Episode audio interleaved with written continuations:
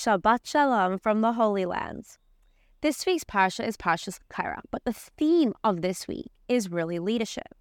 Yesterday, we culminated Gimel Tammuz, the 29th anniversary of passing of the Lubavitcher Rebbe.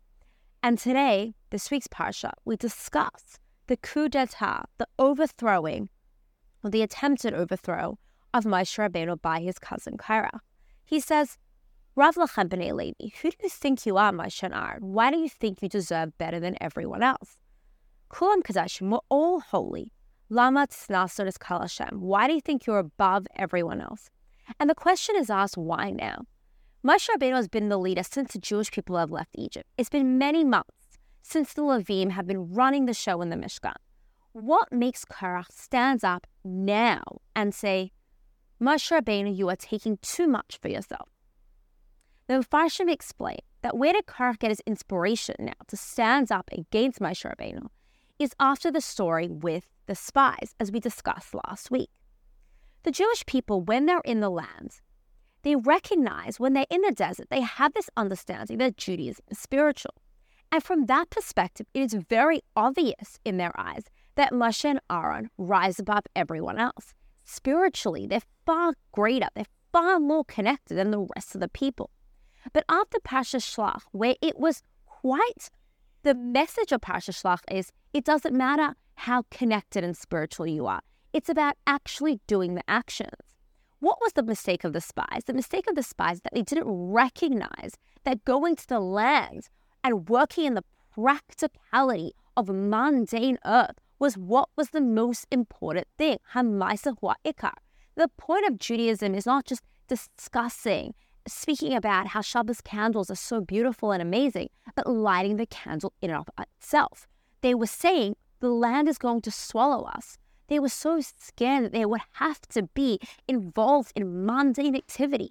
It's so much more important to talk about the power of tzedakah instead of doing it itself. Pasha Shlach is coming to tell you that the most important thing is doing the job. And from Korach's perspective at this point, he looks around and says, Well, all the Jewish people are doing the exact same thing and they're all putting on tefillin and they're all lighting Shabbos candles and they're all shaking lulav and esrog and they're all sitting in the sukkah, what makes you think you're better? From a spiritual vantage point, I understand why you guys are on a higher level. You speak direct. Moshe spoke to Hashem panim el panim.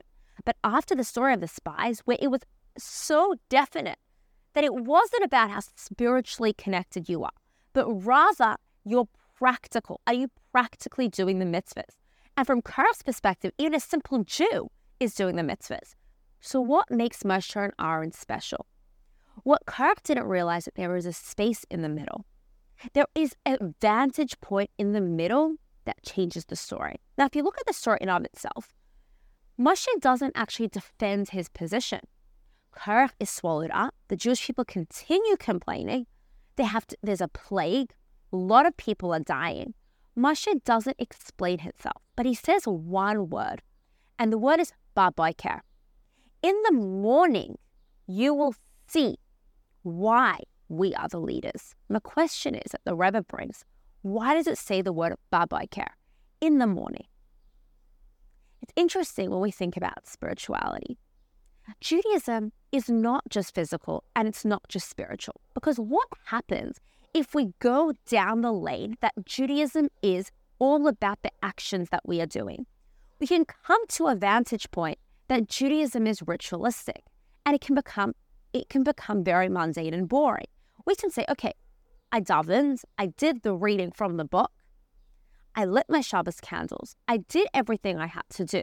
Therefore, I'm on a very high plane. Torah tells us, Pashas Korach is trying to tell us that there is an in the middle. Judaism is not all about spirituality and just talking about how connected you are. But Judaism is not just about actually being physical. There is a space in the middle. There is a space where, by doing the mitzvahs, we are more connected. By learning about the mitzvahs, by feeling inspired by the mitzvahs, it's not enough just to be ritualistic. Parshas Korach is telling us that there has to be a balance there has to be an understanding that if we just do the rituals, we might forget the reasoning, we might forget the purpose, we might get bored, we might think to ourselves, What am I doing here? We might think to ourselves, okay, I'm doing all the rituals, but I don't feel anything. I don't feel connected. Judaism is just a bunch of do's and don'ts, and it can become monotone and it can become non inspiring. Hashem is telling Korach, no, you've got it wrong. There is a space in between.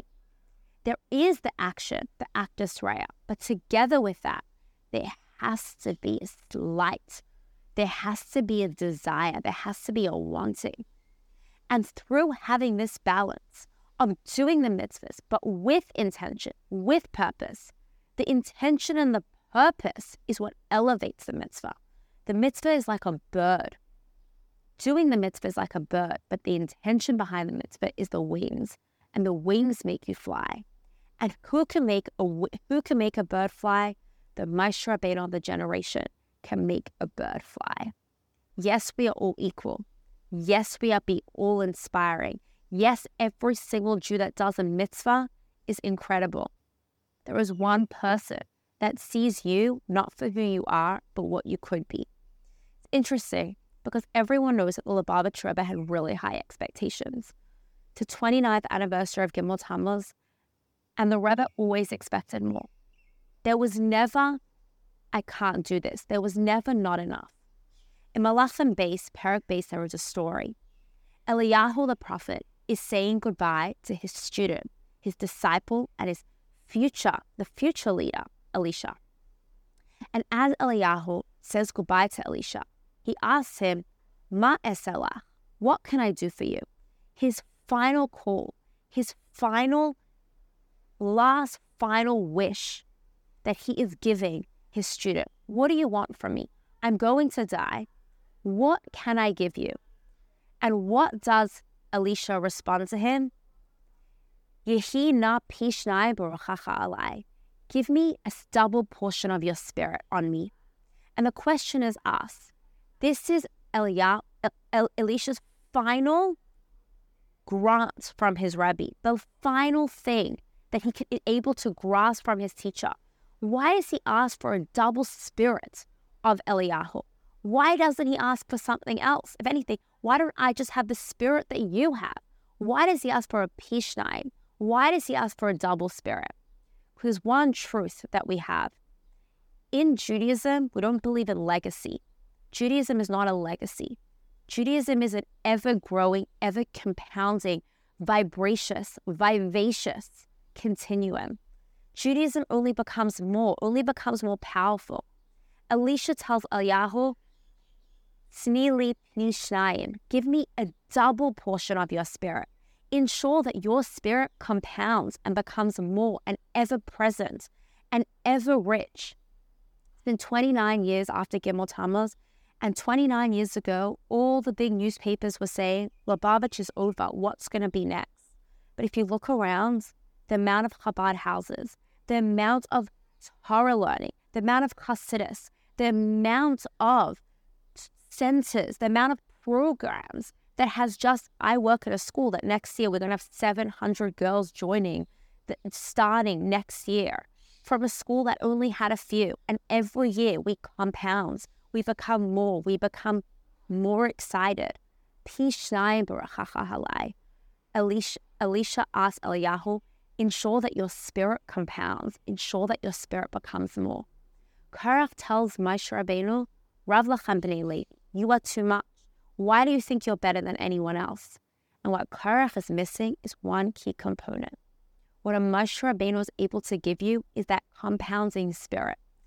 Moshe Rabbeinu is able to see you and see what you can become, can see that you are not just X. That X can be compounded. There's a growth element to it. The mushroom, everyone is the same, and everyone has a piece of God within them, and everyone is inspiring. And all the actions that we do are inspiring, are incredible. However, there is something that a Rebbe has that is above everyone else. The Rebbe, what does the Rebbe do? The Rebbe sees you the way you wish you saw yourself. The Rebbe sees you and say, "Oh, you're not just little Hannah from Sydney. You are little Hannah from Sydney that can change the world. You can compound. You can grow. You have Pishnai. You have that double spirit. So I bless you all that we look at our leaders and recognize that our leaders are not trying to put us down. Our leaders are there and they're not better than us. Rather, our leaders are the people that see us as the better versions of ourselves that we can be. Wishing you a beautiful Shabbos.